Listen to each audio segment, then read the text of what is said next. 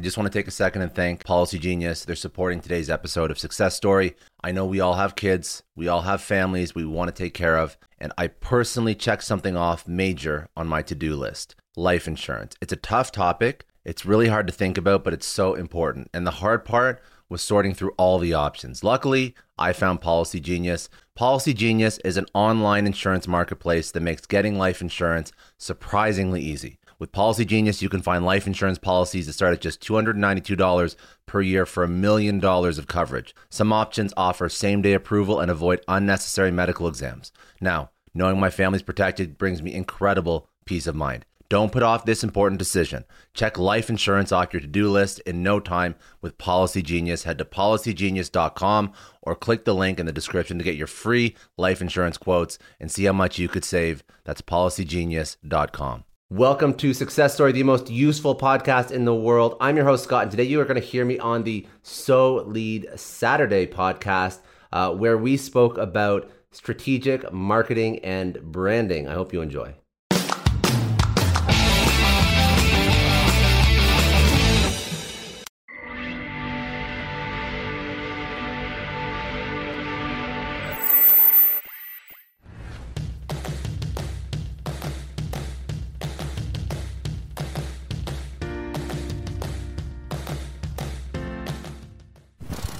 Hello everyone, welcome to the episode 61 of Solid Saturday. The guest we have today, Scott D. Clary. He is a career sales and marketing executive.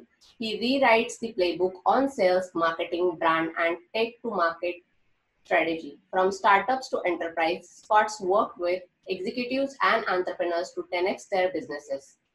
He has sold and marketed to the most iconic F500, F100 brands throughout his career his work has been featured in over 100 plus news sites and publications. He speaks globally at industry conferences and has had articles and insights featured in Forbes, Wall Street Journal, Hacker Noon, The Startup, and others. He currently runs a global SaaS sales and marketing organization and is the host of the Success Story podcast, where he interviews inspirational people, mentors, and leaders. Wow, Thank you so much, Scott, for being my guest and really appreciate all your time and consideration being on the show. Oh, thank you very much for having me. I appreciate. Uh, I'm glad we're finally going to do this because, as you know, as you know, we've been trying to organize this for a while. So I'm excited to to speak about sales, marketing, my career, all that. Yep. Thank you so much, and a warm welcome on the podcast or the show. And uh, I'm really excited to hear more from you because you are a lot more experienced podcast host so I would definitely learn more about marketing strategies plus something about the podcast as well. Yep. So to begin with, our first uh, segment is about passion and interest. So how did you find your interest in marketing and sales and what motivates you to be in this field? Sure. Um, so what what got me interested first in sales was really um, a, a, just a great career opportunity at the time when I was still in uh, well high school, university. I've always been very charismatic. I always felt comfortable selling things. So, what got me into my first professional sales career was actually a friend who mm-hmm. uh, gave me the opportunity to apply for a company called Bell Canada. So, Bell Canada is a huge telecom. So, think uh, phones and internet. Mm-hmm. Um, they're a huge telecom giant. So I, I started working for them when I was in university. Um, I was working in sales in retail. So in the stores, in the malls, selling cell phones, uh, selling internet plans. Mm-hmm. Um, and I was always good at it. Now, at the time, I had no idea why I was good at it. I just was, I had lots of energy. I was very charismatic, very outgoing, and that translated well into selling. Mm-hmm. Um, now, my my family is not an entrepreneurial family, not even a, a very technical family. Like my my family is very uh, traditional in the sense that my my father worked for government, uh, my mother worked for universities, educational institutions. So moving into tech sales for me was moving away from what I really had known growing up. And um, it was it, it, was exciting for me. Uh, it wasn't the path that I was really planning on taking. I was actually planning on going into policing and, eh, or or law. Mm-hmm. Um, that was sort of my undergrad, and that was my career path. But um, you know, like I said, I got the job in university. I was doing well. um, when I graduated university after my undergrad, I kind of had two options.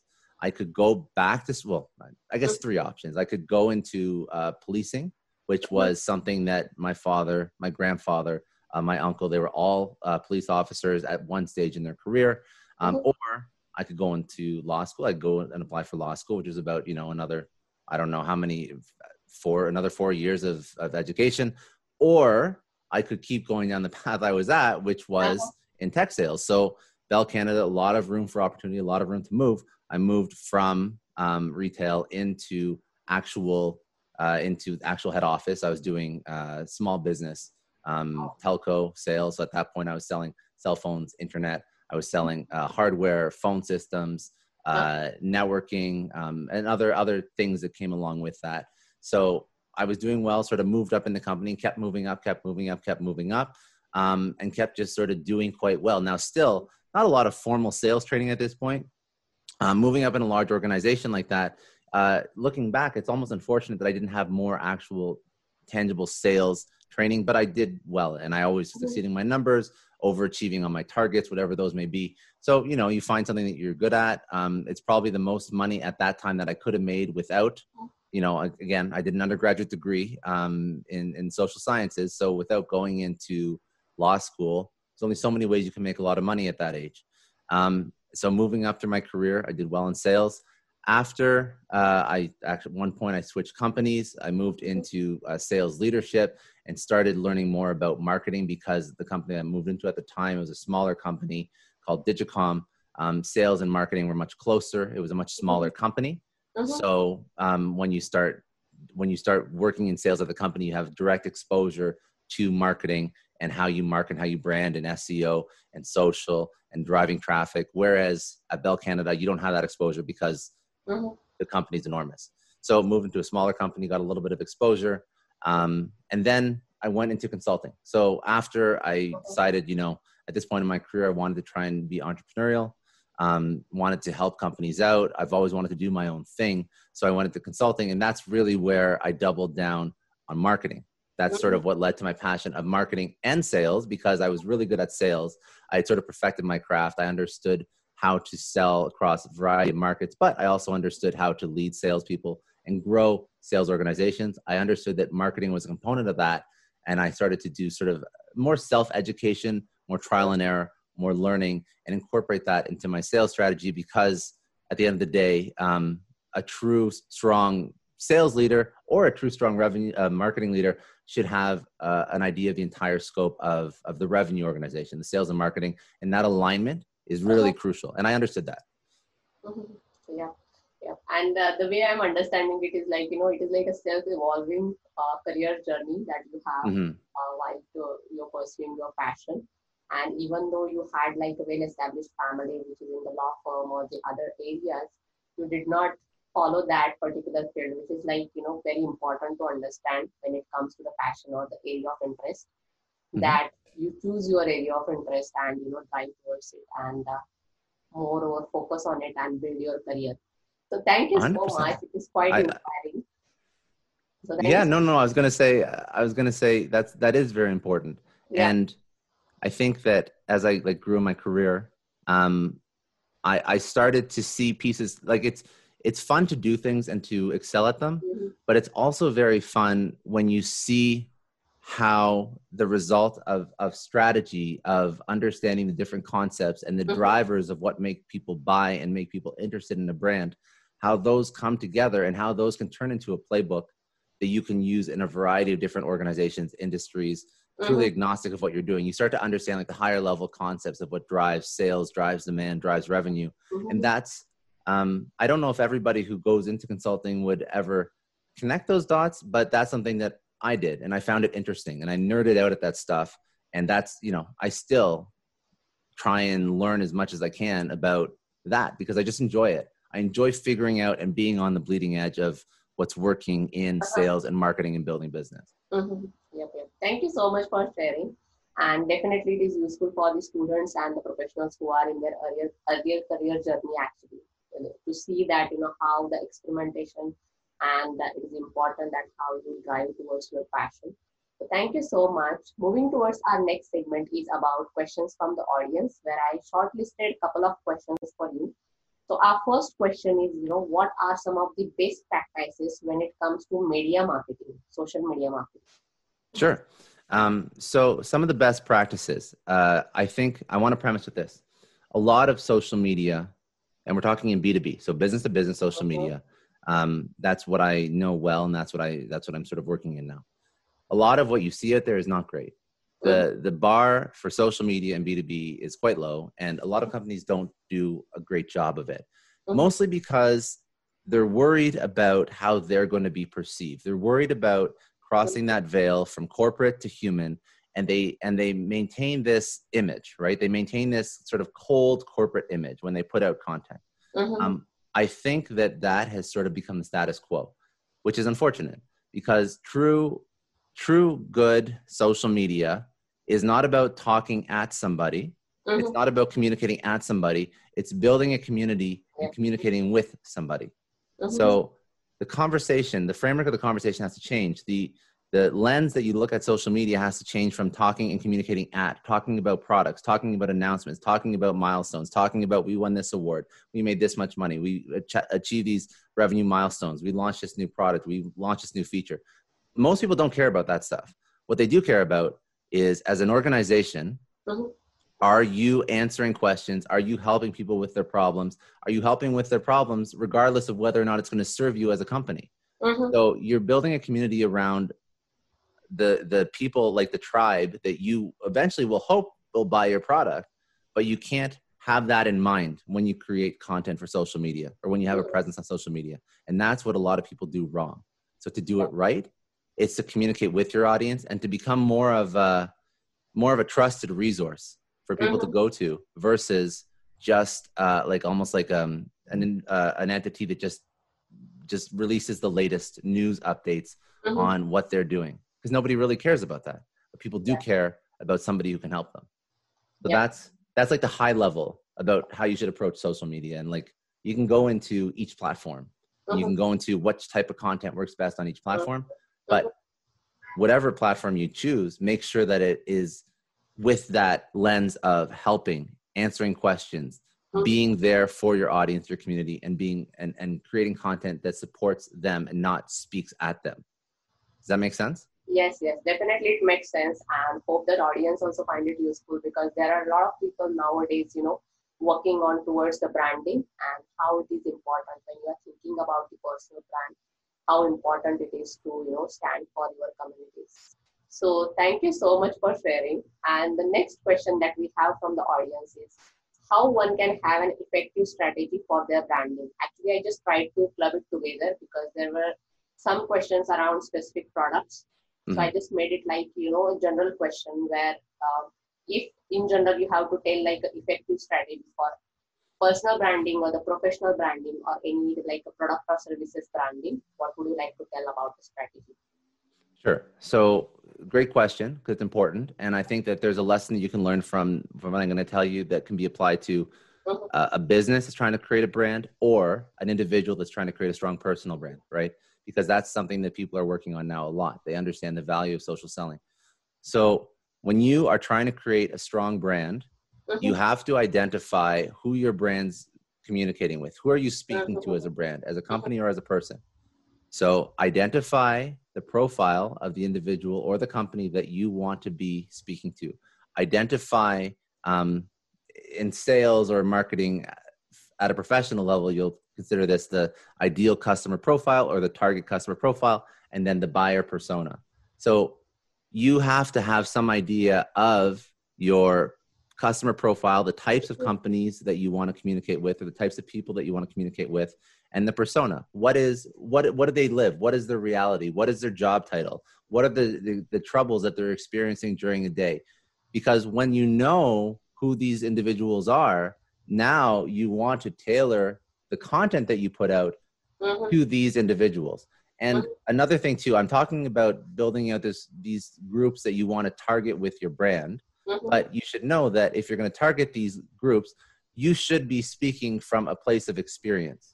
Mm. So you shouldn't be coming and and communicating with these individuals without knowing anything about what they do mm-hmm. if you are going to be building a professional brand i'm assuming to sell something or to market something you should have experience mm-hmm. that will allow you to create content that speaks to the pain points and the problems mm-hmm. of the personas that you're trying to communicate with if you don't have that experience and go then go do research and go understand so that you're you're speaking from an intelligent place. Mm-hmm. because um, you want to be again it's all about answering questions providing value to the people that you want to communicate with. And when those people see your content they will recognize you. And i don't love the word but it is it it, it captures what you're doing.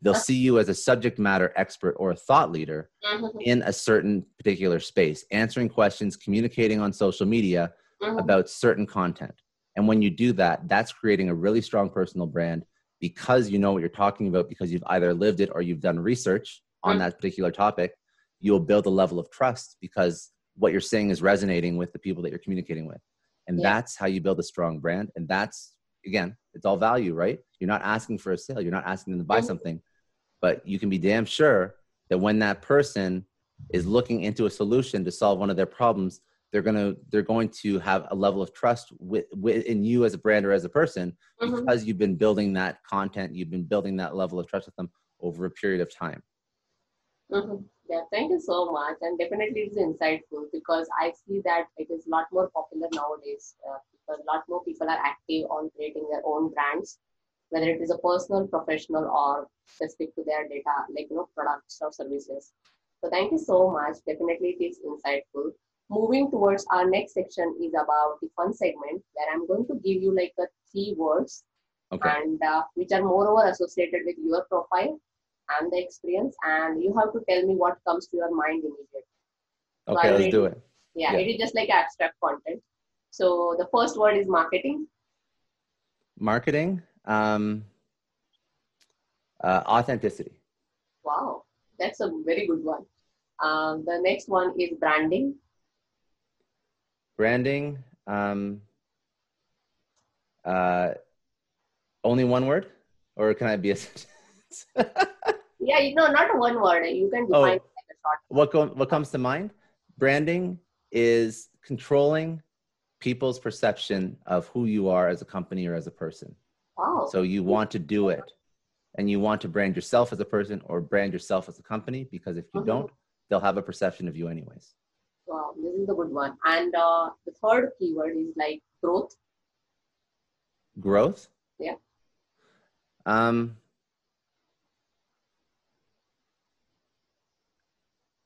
I would say growth would be effective strategy to align align people's problems mm-hmm. with with your strengths. Wow. yeah, so that's really, really because yeah, the only I want to give context to that just because uh-huh. growth can mean a lot of things, but I, I firmly believe that if you can understand somebody's problems and you fill that void as a person or as a brand, you will always experience growth. Mm-hmm. Yep, yep. Thank you so much. And our next segment is about exploring your career, work, and volunteering. Already you mentioned a couple of very insightful things about your own career journey and how did you land up having your passion but we are going to explore little bit, little bit specific about your work.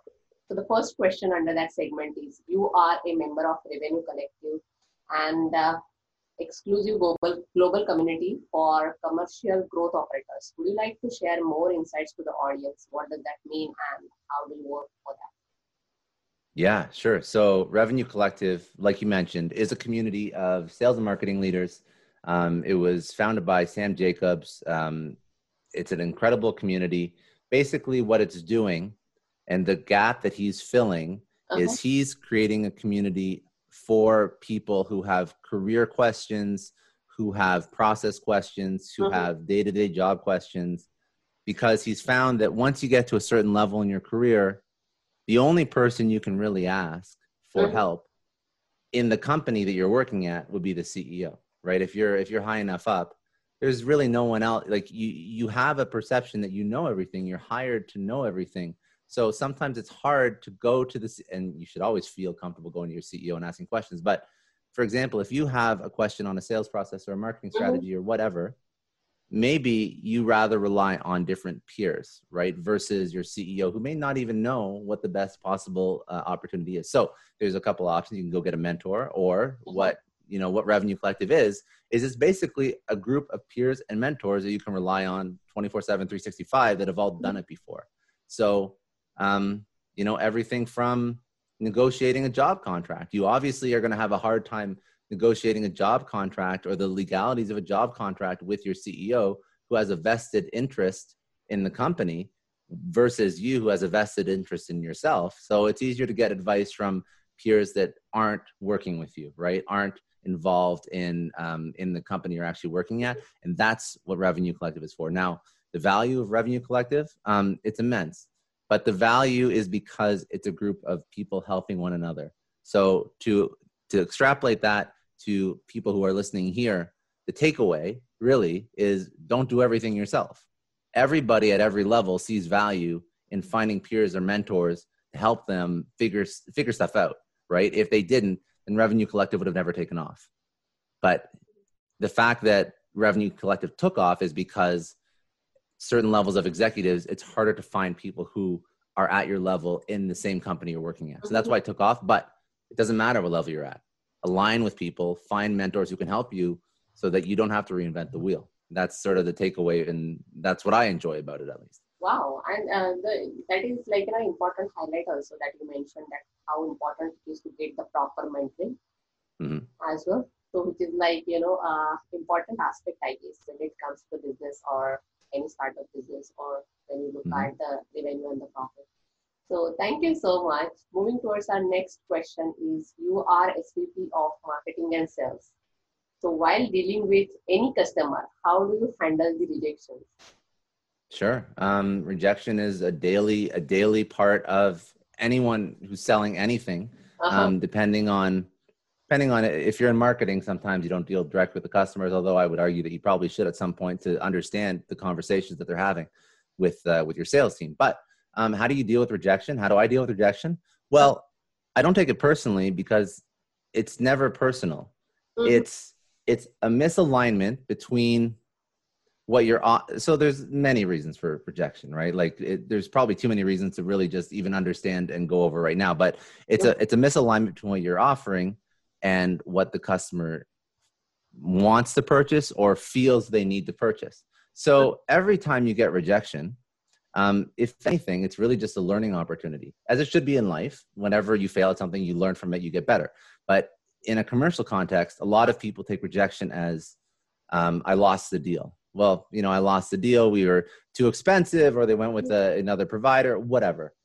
And that's that. That is that could be the case. But if you just leave it at that, then you are missing out on the benefit of losing that deal. And what I mean by that is, of course, you're not going to get the money in the bank, you're not going to get the revenue, but you can learn you can you can you can reach out to customers you can conduct interviews surveys you can if you've built a really strong relationship with the customer which you should have at an enterprise level at least. Um, it's not it's not um, a, a, a odd or awkward request to just have a casual conversation with the buyer or your contact or your decision maker and ask like mm-hmm. why are we losing that deal? What made you look at another company?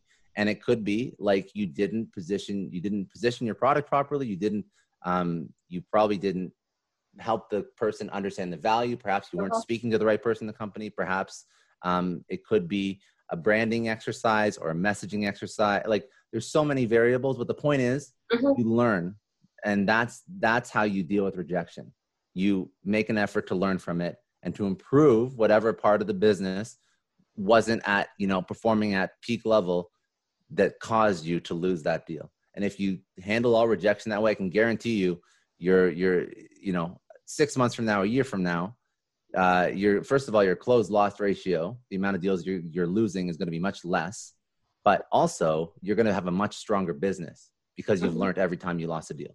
And not a lot of businesses do that. So that's something that I would definitely ask you to do if your sales leader, marketing mm-hmm. leader, customer success leader, CEO, doesn't matter focus on understanding why you, why you lose and, and not mm. just understanding because everyone's like oh why did we lose a deal but do something about it take mm-hmm. actionable steps and and and bring it into a post-mortem so that you can become a better business Wow, wow. This is really very useful for me as well. So thank you so much for sharing. Uh, no, because no worries. This is something that, you know, um, sometimes people are more serious or take things personally, which is like a very valid point. And uh, how to handle the rejections is the most important aspect of anything, I guess. Anything in the life, anything. they have to eh, think it. I'll tell you something too. Yeah. I'll tell you one more point. I'll just add one more thing real quick. If it is because of you, say you are not great at selling. Say, uh-huh. um, say you said something wrong, or you rubbed the customer the wrong way, or you wrote a bad email, or whatever. Say it is because of you. Even if it is literally because of you, if mm-hmm. you are going to take the rejection and not improve, then you're missing you're missing an opportunity. Yep, yep. And you will be no better in your career 10 years from now, 20 years from now than you are today. But if you screwed up, it's really not that big a deal because there's always going to be another deal, always going to be another customer. Uh-huh. And if you learn from it, there's a really good chance that you, you won't have a repeat loss, like a, a repeat, you know, uh, repeat occurrence if you've actually tried to take what happened uh-huh. and and and improve yourself. So even if it is you that literally lost the deal, yes, okay, fine, you could be upset, but learn from it. That's really the, that's really what you got to do. Yes, and there is always a lesson to learn.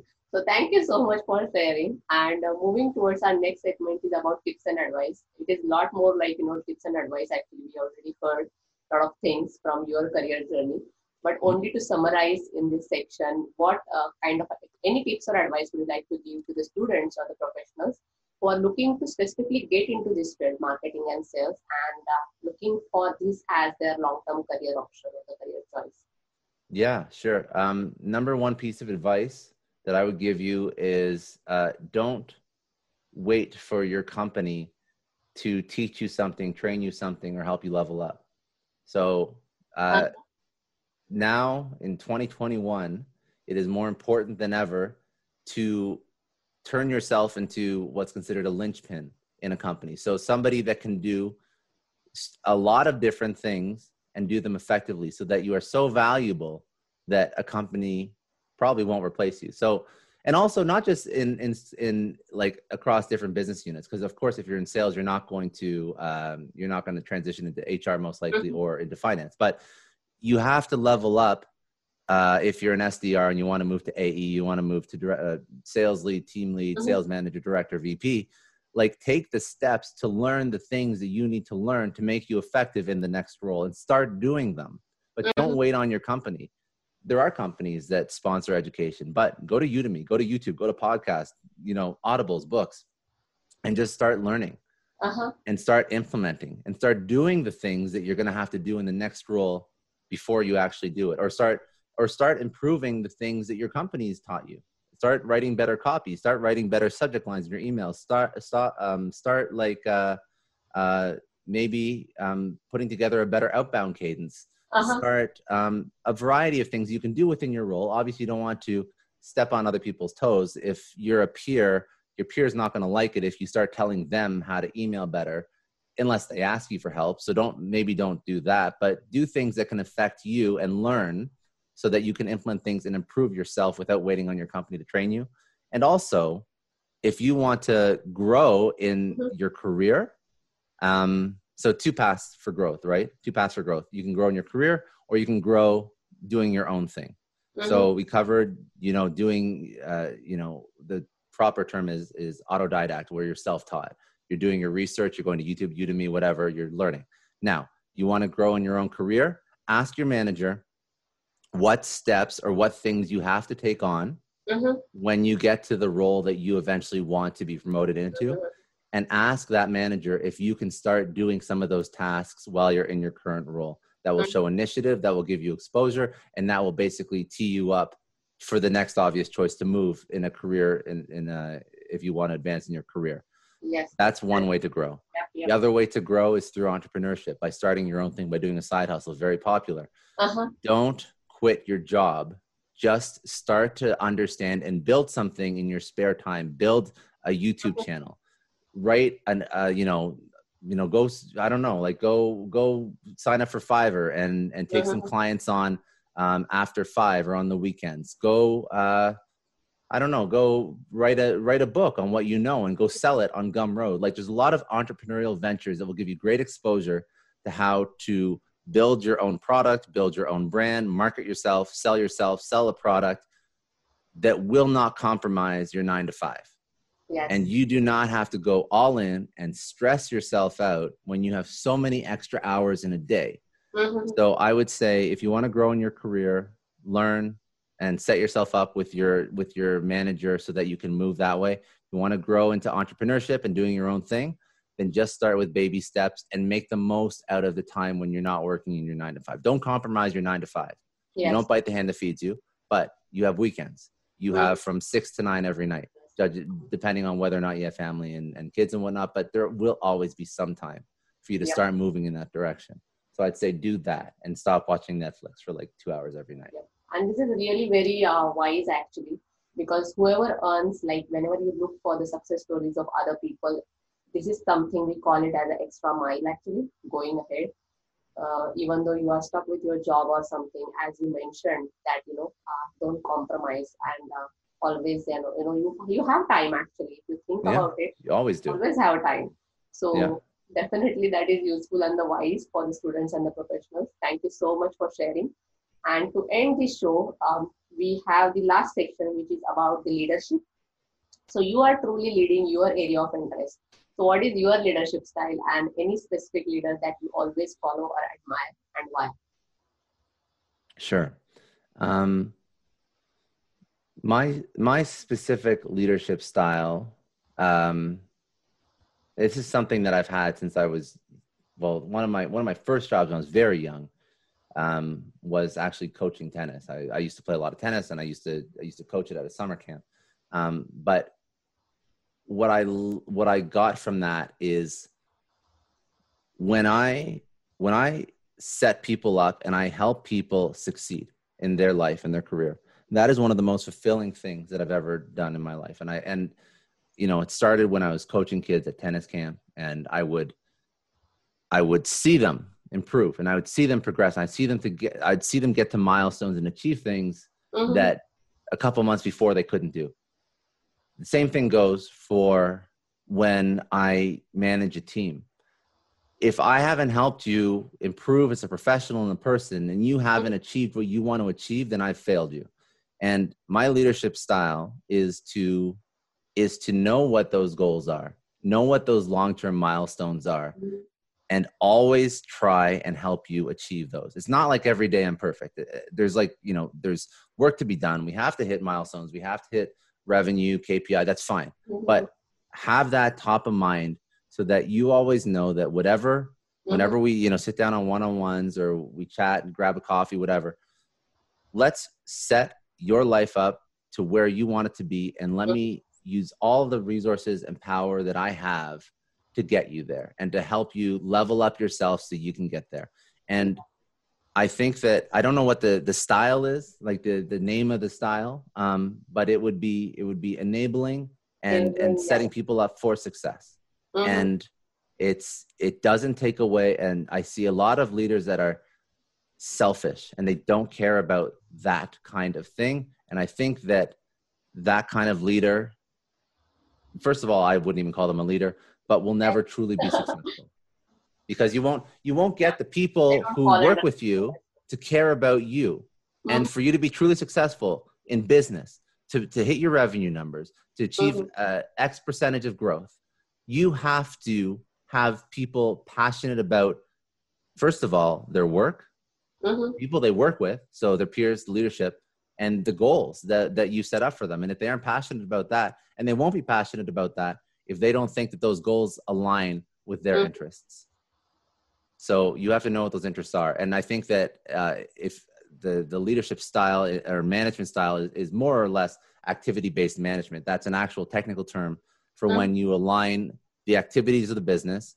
so everything from the amount of phone calls you're making the amount of demos you're booking the amount of meetings you're taking you align those with revenue targets.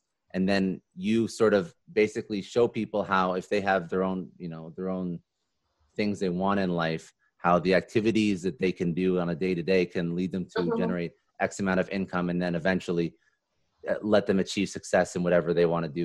Purchase a new house a car whatever get married doesn't matter. Um, that's activity based management so aligning everything so that it all syncs up Um, but I think that that's just to have that that human interest and that and just be completely selfless. And there's days when it's hard. It's, there's days when it's hard as hell to be selfless because you have so many of your own things going on. But to always come in every day with that attitude, I think that that's something that I, I try. I try my best to embody, and that is the leadership style that I'll always I'll always uh, aim to achieve. And thank you so much. This is definitely a best leadership style to have because it is a lot more about serving others than you know thinking about the selfish reasons and uh, yeah. giving the other chance uh, as, as you mentioned actually enabling others to lead to their successes so thank you so much and uh, just to end i'm going to end it with a quote which says that success is not final failure is not fatal it is the courage to continue that counts definitely that is something I would like to conclude from the Scott's journey, career journey, as well as the way he is leading his passion and uh, kind of a leadership he falls under. So thank you so much, Scott. I appreciate all your time and consideration being on the show. And uh, hope audience you will enjoy this show. And as I always say, until we meet, happy leading. Let's live together. Stay safe. Bye for now. Thanks so much. Bye now. Yeah. Thank you so much.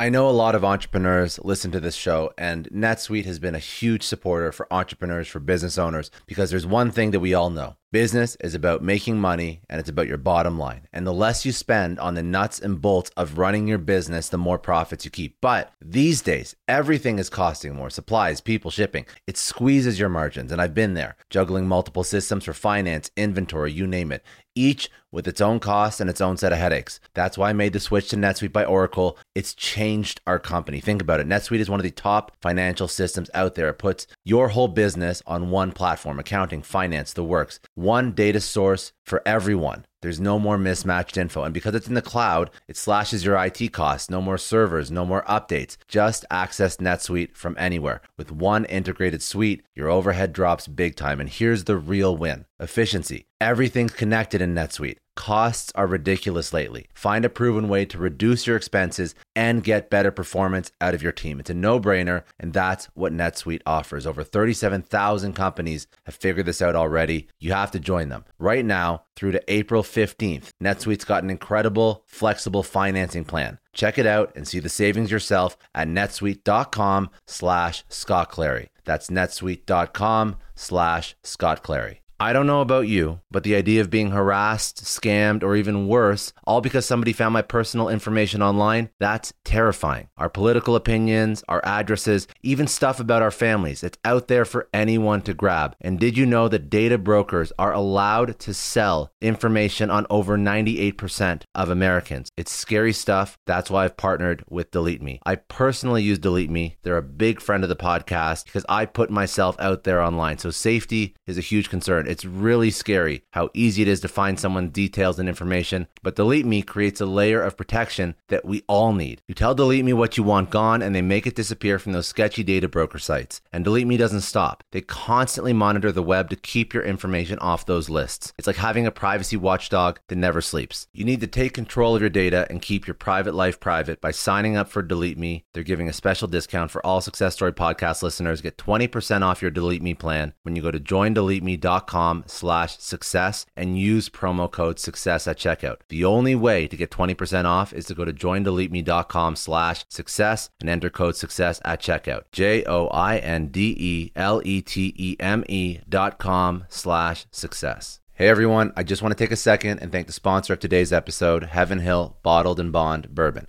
Now, I don't have a lot of liquor sponsors on this show. Heaven Hill Bottled in Bond is actually one of my favorites. I've drank it for a few years now, and this is why we actually decided to work together. Heaven Hill Distillery, family owned since 1935, is a great entrepreneur story too. So there's five brothers.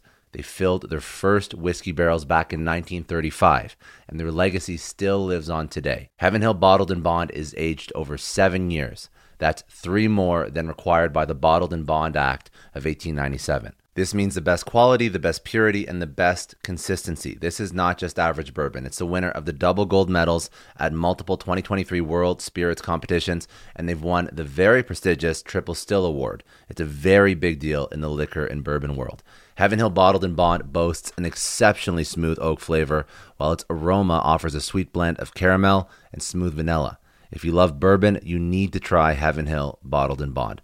Available nationally, look for a bottle at your local store.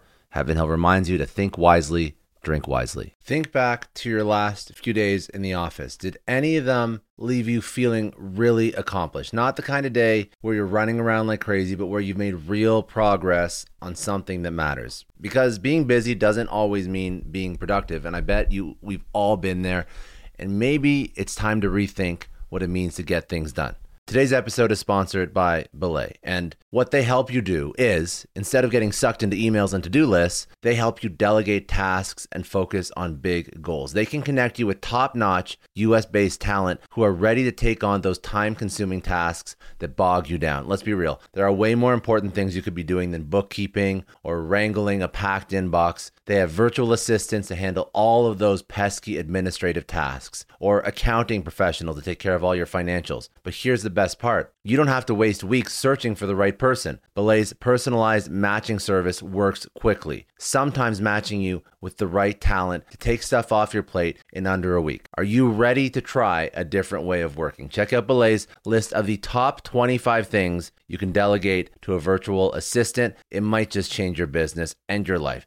Text success, that's S U C C E S S, to 55123 to get the list and to start transforming your to do list with Belay. Thank you so much, Indeed, for sponsoring Success Story. For all business leaders out there, Indeed is a lifesaver. See, we're always driven by the search for better, but when it comes to hiring, the best way to search for a candidate isn't to search at all. Don't search, match with Indeed. If you need to hire, you need Indeed. Indeed is your matching and hiring platform with over 350 million global monthly visitors, according to Indeed data, and a matching engine that helps you find quality candidates fast. You're going to ditch the busy work and you're going to use Indeed for scheduling, screening, messaging so you can connect with candidates faster. And Indeed doesn't just help you hire faster, 93% of employers agree Indeed delivers the highest quality matches compared to other job sites, according to a recent Indeed survey. Leveraging over 140 million qualifications and preferences every day, Indeed's matching engine is constantly learning from your preferences. So the more you use Indeed,